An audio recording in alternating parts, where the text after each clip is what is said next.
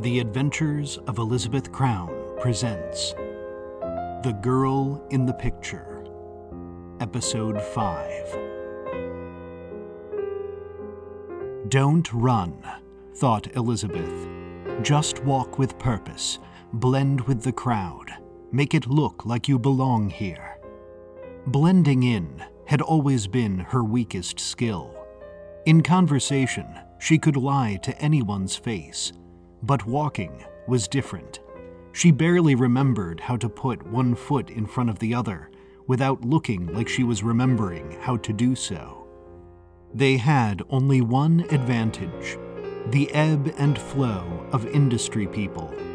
Here, in the makeshift streets between buildings, nothing looked quite real. Among the suspendered laborers and costume talent, who would notice a man and woman walking abreast, making their way from one part of the lot to another? Once inside the gate, each worker tended to a private list of tasks, oblivious to anyone else. Elizabeth jutted her chin. "That should be it." "I see it," answered Takada.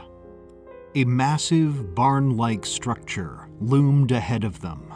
They both saw it, yes, but they also smelled it. The stench of straw and manure was palpable. The walls were densely constructed out of old railroad ties, coffee-colored and streaked with age. In the upper tier, ties had been removed to ventilate the interior. At ground level, there were no windows at all. In the front, Elizabeth saw two enormous barn doors, locked with chain. Outside, several men sat in canvas chairs. Their chins were scruffy, and they wore loose-fitting outfits. Each fiddled with some kind of billy club. There was no getting past these goons, not without a fight. At first glance, this looked like the only way in. Had Elizabeth not visited the county clerk and paid a hefty bribe, she would never have found blueprints of the Copeland lot. And if she hadn't studied those blueprints so carefully, she would have thought that those swinging doors were their only shot. But this wasn't the only entrance.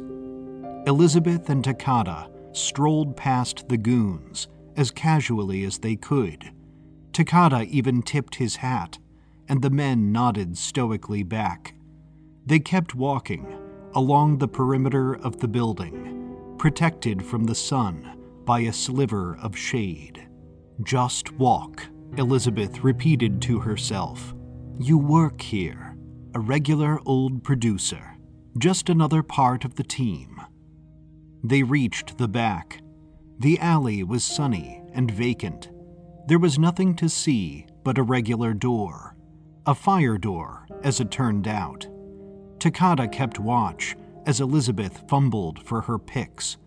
With one good twist, the lock gave way, and the two investigators slipped into the barn. All was dark.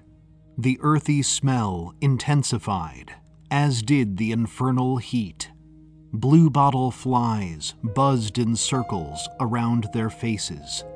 The electrical lamps were off, but blades of light slashed the murk, and their eyes adjusted.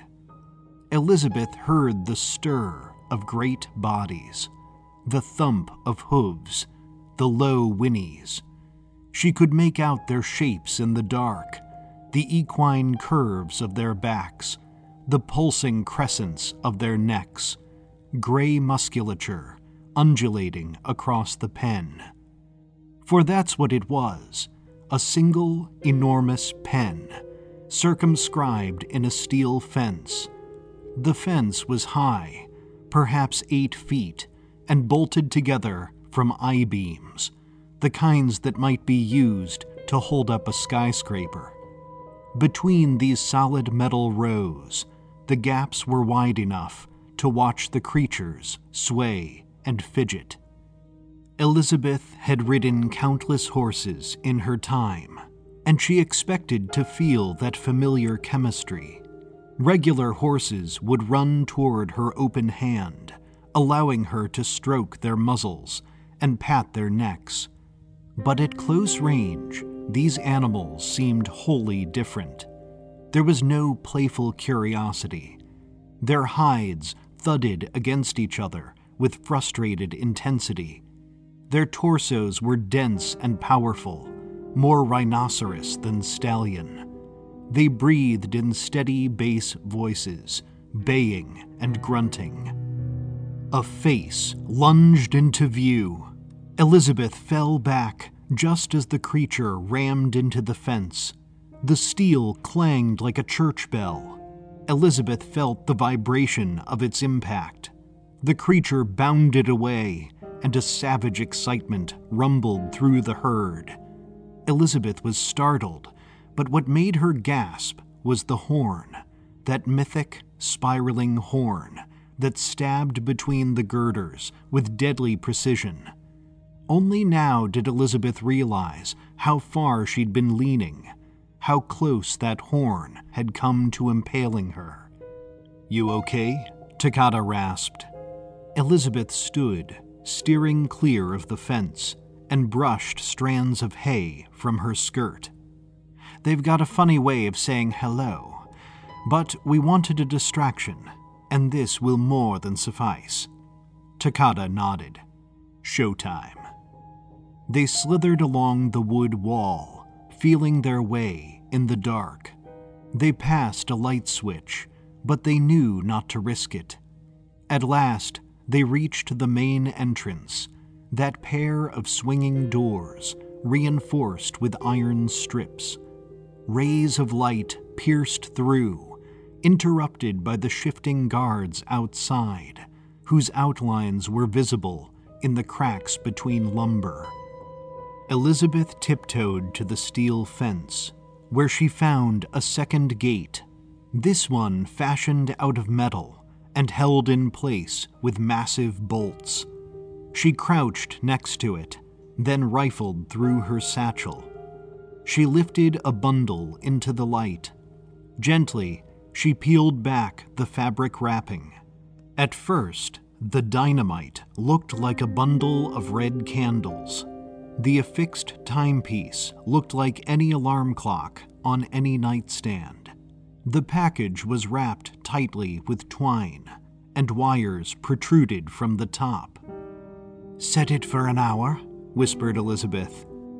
"Fine by me." Elizabeth turned a key in the back, carefully adjusting the alarm. Kyoko had warned her about this. Crank it too far, and she'd trigger the device. She watched the tiny dial rotate around the clock. Satisfied, and happy not to have atomized them both, Elizabeth set the bomb on the dusty floor. It stood there, next to the metal gate, just beneath its bottommost hinge, ticking away. She turned to Takada. "Time to blow this joint."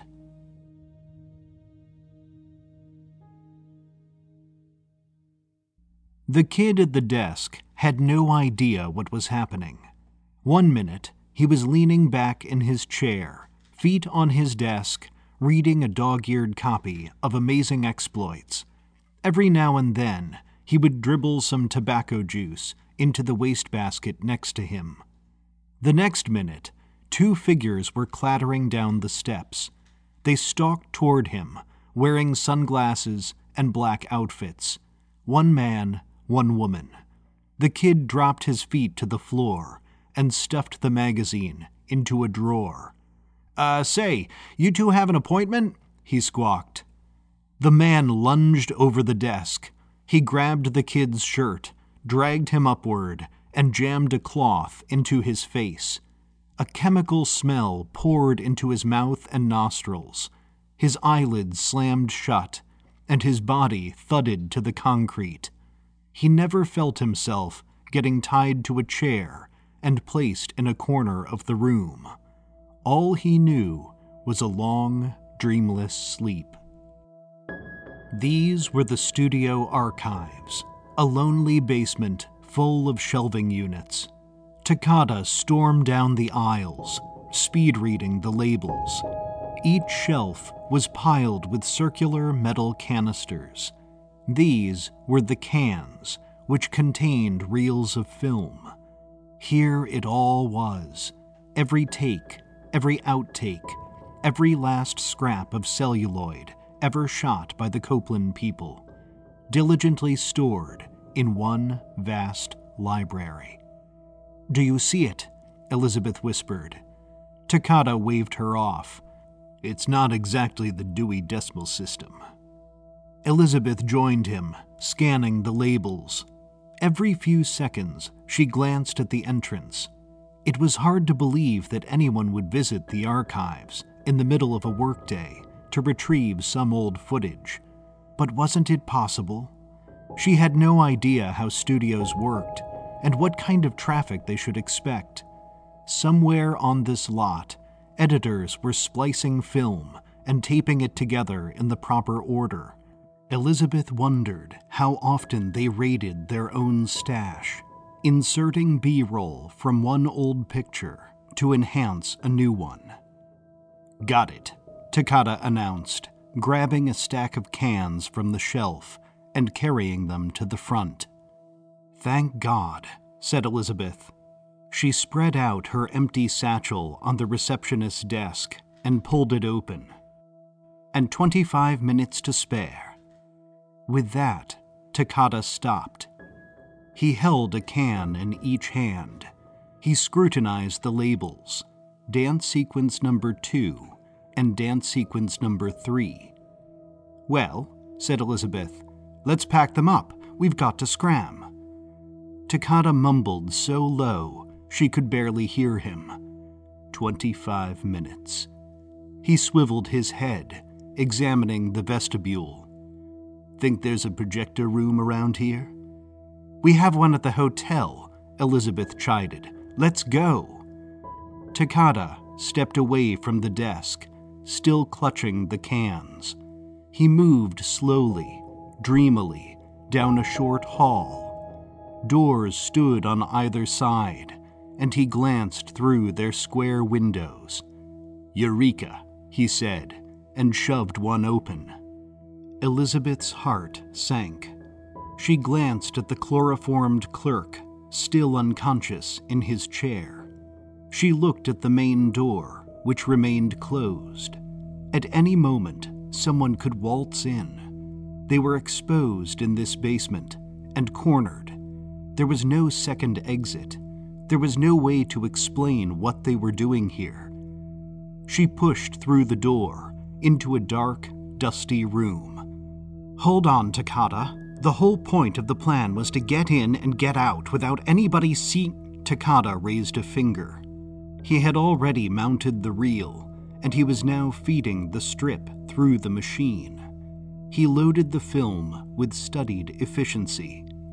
After a couple of minutes, Takada flipped a switch, and the reel began to spin. Light burst from its bulb, and there, on the far wall, a movie began to play. The same scene as before. A woman, dressed in a Grecian stola, lazed by a pond. The same pillars, the same leafy wall. But there was something different. The woman wasn't blonde, but brunette. Her hair was long and straight, falling loosely over her shoulders. She smiled gaily at her own reflection. Or was it a smile? Her bliss seemed forced. In any other place, she would look upset, even frightened.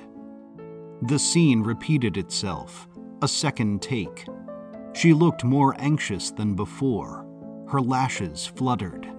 She brushed strands of hair from her face, or was she wiping away tears? The images flickered morosely in the gray room. A third take, more upset still, eyes wide, chest heaving. Then the horse appeared. It galloped into the scene, fast and furious. The girl stood up. She extended her arms, as if to embrace the horse. But the creature whipped past her, made a quick turn. The woman backed away. She looked off camera, toward some unknown person. She spoke, but no sound came. She was bent over, covering her body. She dropped the act. She was yelling now. Then she backed away, her face twisted with terror. She screamed. The horse flashed across the screen, head bowed low, a vicious charge. Horn sank through flesh. The actress flew up in the air, gored, impaled. The creature whisked her off screen, but the damage was done. In less than a second, 16 frames of film, the woman passed from life to death. "Christ Almighty," Elizabeth gasped. But the film kept playing. Takada stood stock still as workers sprinted across the set. The frame was full of crew members, running frantically, shrieking for help, all in frigid silence. The film went blank, nothing but dust and scratches on a white background. The next thing Elizabeth heard was the flick of a lighter. Takada exhaled smoke, which wafted spectrally across the beams of light. "Five girls," he said. "They went through 5 girls before they got the shot they wanted." Elizabeth swallowed. "Maybe Rose is all right. Maybe she just got hurt." "Sure, maybe they're feeding her grapes in Beverly Hills." Takada hiked up a sleeve and looked at his wristwatch. "I count 7 minutes. You?" Elizabeth huffed, pulling a pocket watch from her satchel. 7, yes, which means we have to wrap up these reels. We need to be ready. Once that bomb blows, all hell's going to break loose." She pointed at the guttering square of light. "I mean, clearly." Takada was slow to move, but he finally dismantled the reel. He stuffed it back in the can, then stacked it on the others. They fit snugly into Elizabeth's satchel, and the bag bulged suspiciously. But if all went well, no one would bother to notice. The minutes ticked down. Takada finished his lucky strike and started another. He said nothing, only stared into the stale air. Elizabeth wanted to break the silence, but she knew better. Sure, they had just watched a different girl, a different actress, but her fate was likely the same as Rose's. There was no denying the truth, or even saying it aloud. Rose was gone. Killed on set, stabbed or trampled, disfigured beyond recognition. Takada might as well have just watched his own cousin die on screen instead of the other nameless girl. And somehow, despite all the crewmen rushing to her rescue, no one had ever found out. "1 minute," said Elizabeth. Takada closed his eyes. "1 minute," he answered. 60 seconds became 30. Elizabeth moved for the door. She pulled the handle. The satchel rested against her hip. She put on her cheaters. She looked back. Takada remained at the desk, smoking and staring. "Takada, are you coming or what?"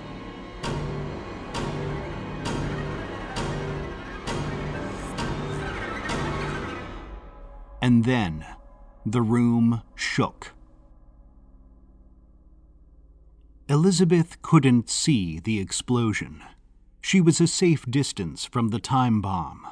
Despite her best efforts, the clock attached to the dynamite was just a few seconds faster than her pocket watch. She never saw the blast, the barn doors flying off their hinges, the 1,000 splinters of wood scattering across the yard, the goons with their batons doubling over, covering their heads and faces, the sooty cloud pouring over them. But if she had been there, the bomb would have frozen her nerves.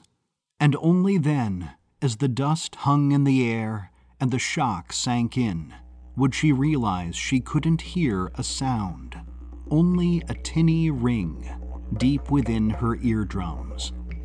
The goons picked themselves up, dizzy and confused. They could barely see through the fog of smoke and debris. They stumbled around the doorway, which was only a vast black hole.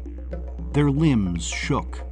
Otherwise, they would have felt the tremors underfoot. If they squinted, they could have seen the hulking silhouettes. But by then, it was too late. The horses stampeded from the stables. They stormed in every direction, spreading out across the lot. The goons scattered. Actors screamed. The beasts led with their horns, long and sharp as rapiers, and workers flung themselves out of the way. There were 20 in all, dashing through doorways, leaping over equipment, bucking in circles. One creature crashed into a soundstage where a Roman epic was in mid-shoot. Centurions dropped their spears and ran for the exits, just as the shaggy stallion began to tear the scenery apart. Elizabeth slipped out of the building. Takada followed. They inched toward a stucco corner, and Elizabeth stole a glance. The main road was stretched before them, long and flat, a straight shot to the front entrance. Elizabeth could just make out the booth and striped arm. If Fitzgerald was still working, he was probably scared out of his wits and too distracted to notice them sneaking past on foot. And yet, a veil of smoke drifted across the sky. Elizabeth smelled the burning. She heard the shrieks and cries all around her. Human figures sprinted in and out of sight. She clutched the satchel close, and then, just as she was about to move, a man stumbled into view. He was an older man, his cranium wreathed in white hair. He tripped, then fell headlong into the dust. He tried to regain his feet, but then the animal appeared. In an instant, the hooves had pummeled the man. His body rolled over and over until it settled into a motionless Z.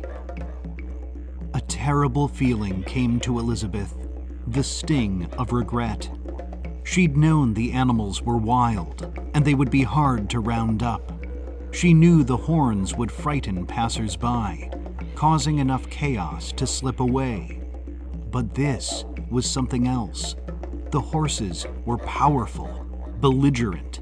They rivaled any beast in the savannah. There wouldn't just be injuries today.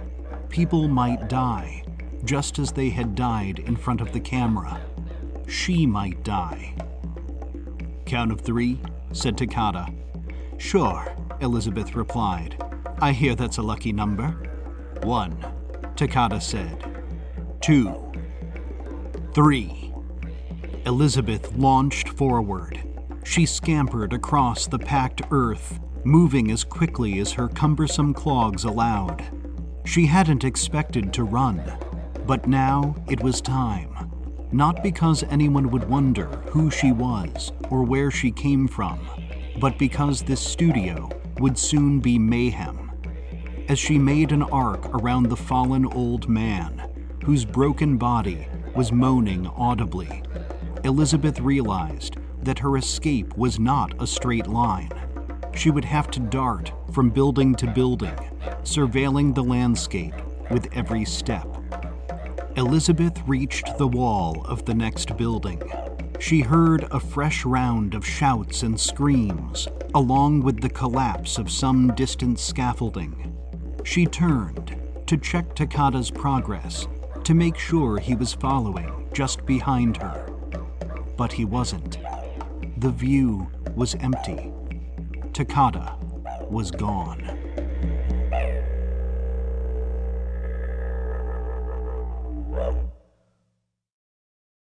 At first, Roy Copeland thought it was another earthquake. The floor shook. The shades over his window jangled. A framed photograph of himself shaking hands with Buster Keaton fell from its nail and shattered on the floor. Copeland was used to a few shakes.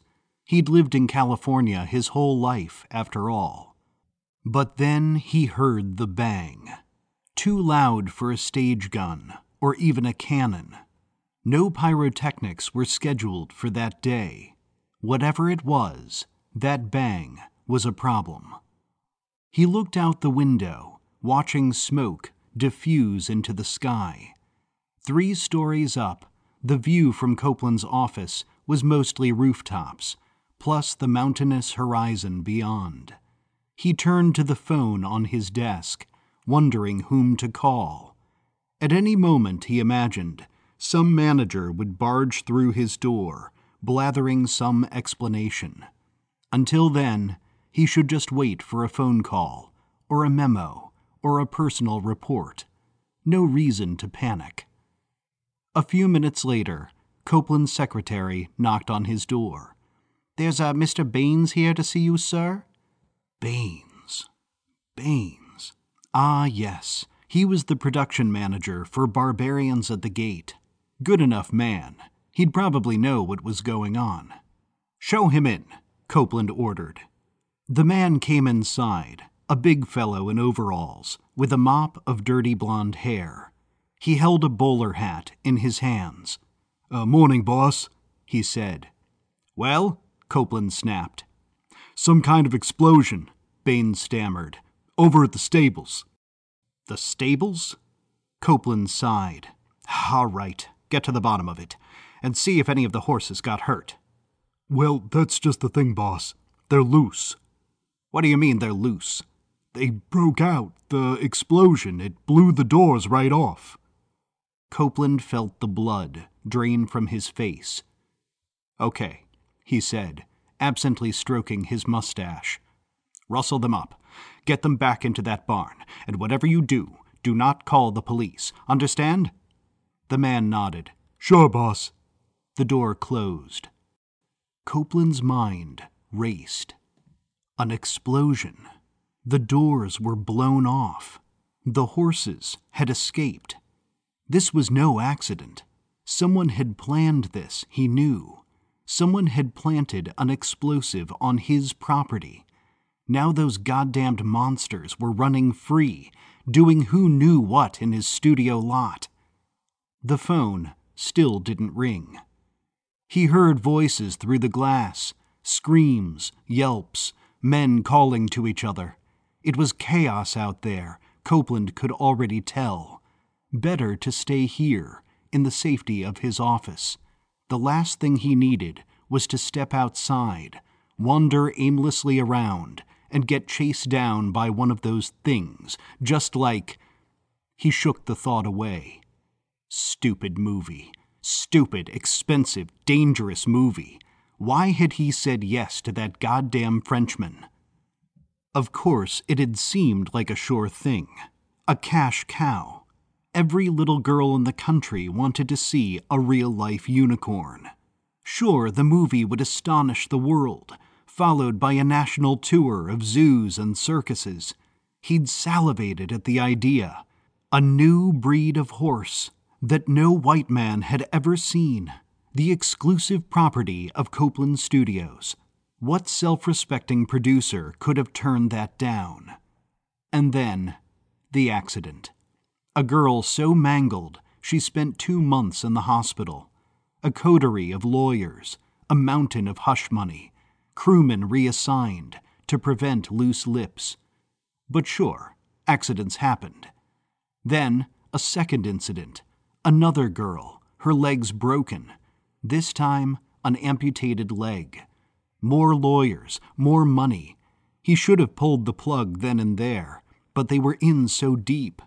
Then a third accident. This one, fatal. A dead girl, skewered on a godforsaken unicorn horn. How he'd allowed the film to continue, he'd never know.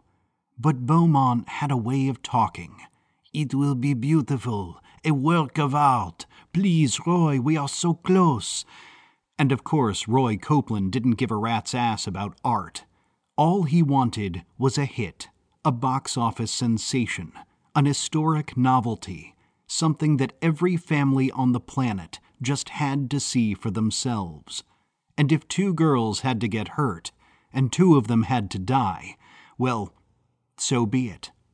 At least one survived, and she'd be a star, and that's all anyone would care about. Didn't Grace McHugh drown in quicksand when they shot across the border? Didn't Charles Chandler get shot in the head by a live round when they made The Captive? Didn't those two pilots die in a plane crash, filming The Skywayman? Did he really have to fork over so many envelopes just to keep the tabloids off his back? Never mind the LAPD. Was there a copper in Southern California he hadn't paid to keep his trap shut? Roy Copeland heard a sound. Barely a sound, more like a whisper of movement just beyond the door. A bump, a slide, the faintest suggestion of action. Copeland moved toward the door, expecting some kind of follow-up. Had Baines returned? Why so quickly? What was he doing out there? The handle turned. The door swung open. A man stood there, calmly taking up the doorframe. He wore a black suit and fedora. Sunglasses covered his eyes. He had a sturdy jaw and pleated slacks. He looked like any of 100 detectives Copeland had seen on the silver screen. If anything, the visitor was a cliché. But this man had a gun, a real gun, small and snub-nosed, aimed at Copeland's stomach.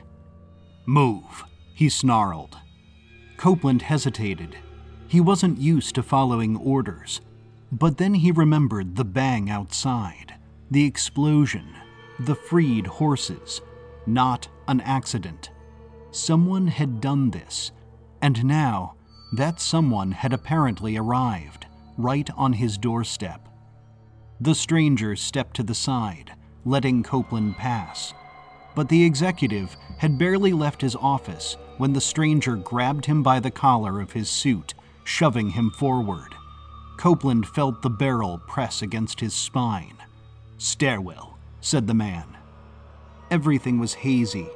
Copeland hardly noticed his secretary, slumped over her desk, knocked out with chloroform. He didn't notice the stranger snatch a chair from an empty desk and drag it behind them. The door opened, and Copeland was flung into the stairwell and across the landing. He scrambled, but he stayed on his feet. When Copeland turned, he saw the stranger jamming the chair under the doorknob. For now, no one was coming through that door. Copeland was alone, alone with a man and a gun. "Maybe you could tell me what this is all about," Copeland said. He stuffed a hand in his pocket. He leaned against the frosted window behind him. He was striking a pose, he realized, as if the stranger was about to take his picture. Somehow, this calmed him. The stranger ripped off his sunglasses. "What do you think it's about?" "Holy hell," Copeland spat. You're that Jap, the one snooping around my studio, chatting up my crew." "That's right," said the stranger, "but all that's over. Now you're the one I'm chatting up." Copeland felt a flash of anger. He tried to suppress it.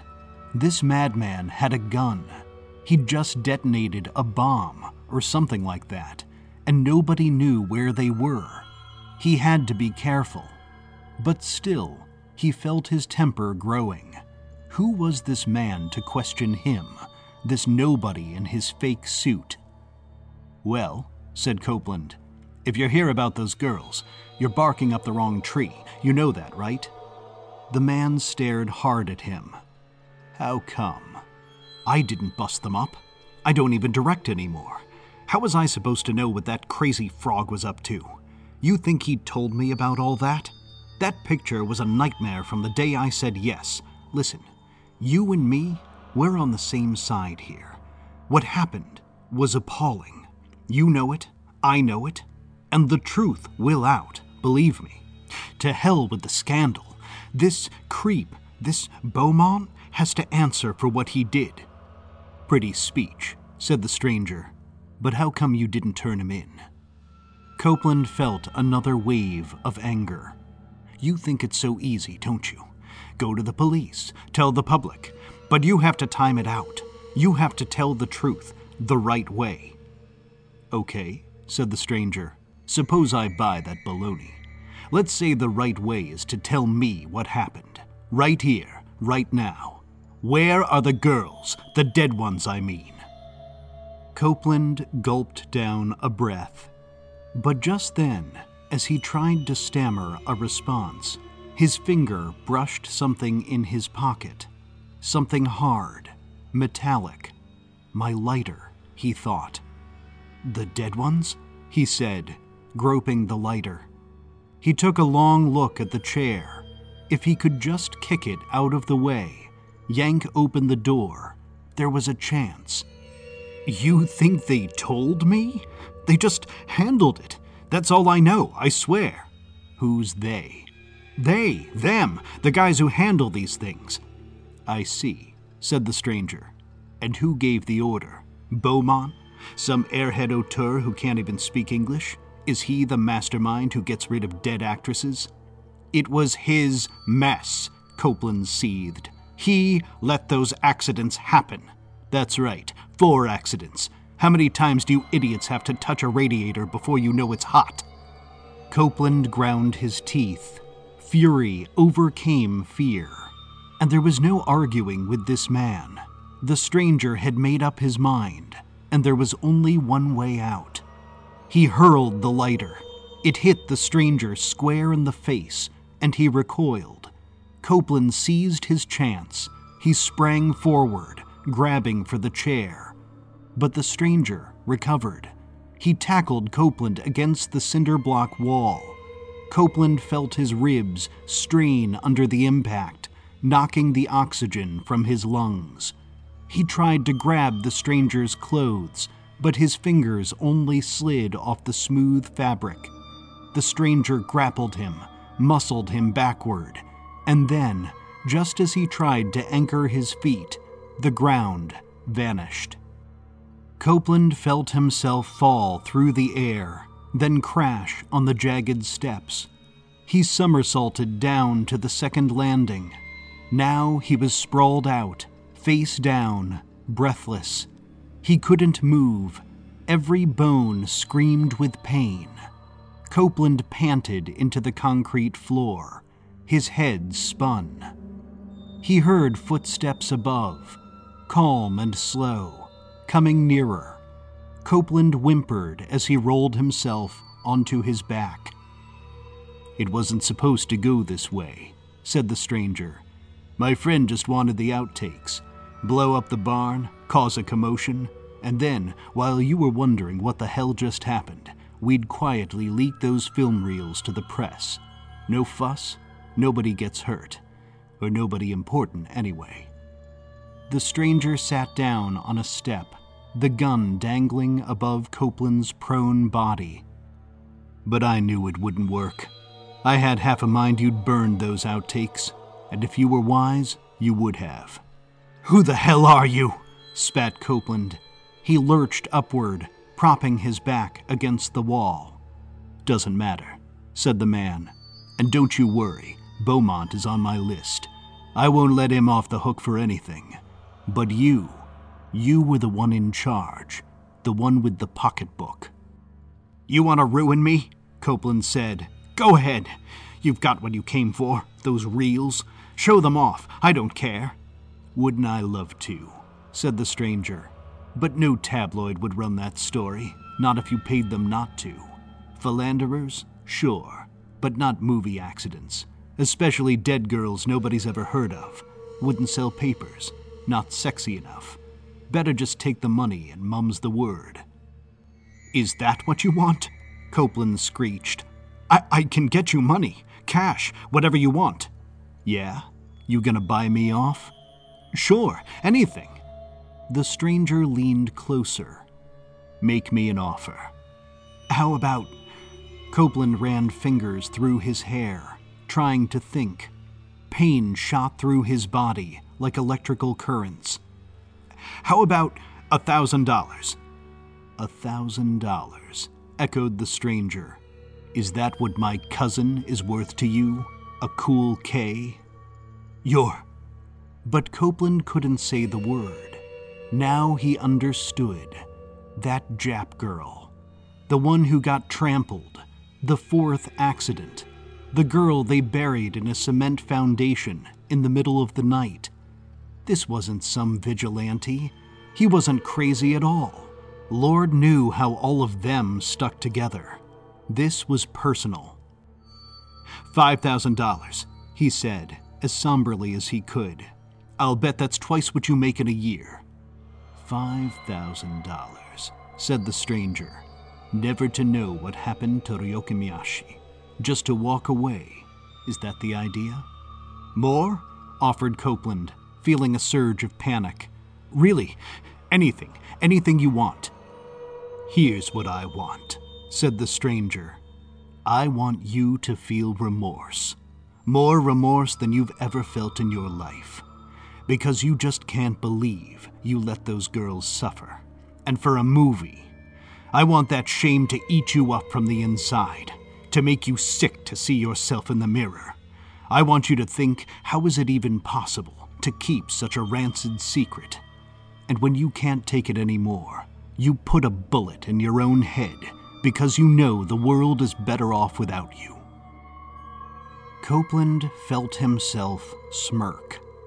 Bullet in my head? What are you even talking about? For what? I didn't do anything. Even through his pain, Copeland felt another cyclone of rage. You think I can't find you? You think I can't crush you, you little yellow bastard? You'll be dead before you know it. You, your friends, your whole goddamn family. The stranger grimaced. Fat chance. Copeland opened his mouth, but the gun was already raised. The trigger was already pulled. The sparks and smoke were already bursting, and before he could think another thought, Copeland was already dead, crumpled in a stairwell with a snub-nosed pistol in his lap. You've been listening to The Girl in the Picture, Episode 5, written and performed by Robert Eisenberg. Music provided and licensed by Audioblocks.com. The Adventures of Elizabeth Crown are produced by Airmail Media in Providence, Rhode Island. For more information about the exciting field of uncanology, visit elizabethcrown.net.